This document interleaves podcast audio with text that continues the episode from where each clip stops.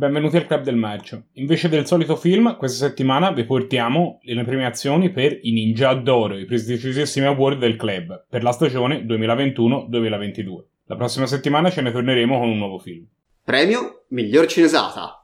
Questo è il nostro premio contenitore che raccoglie i migliori film asiatici, specialmente quelli in cui si menano. E anche quest'anno vince un grande film classico hongkonghiano, Legendary Weapons of China. Un classico filmone in cui un monte di personaggi sfoggiano le migliori tecniche di arti marziali e le più assurde armi che il cinema cinese ci abbia mai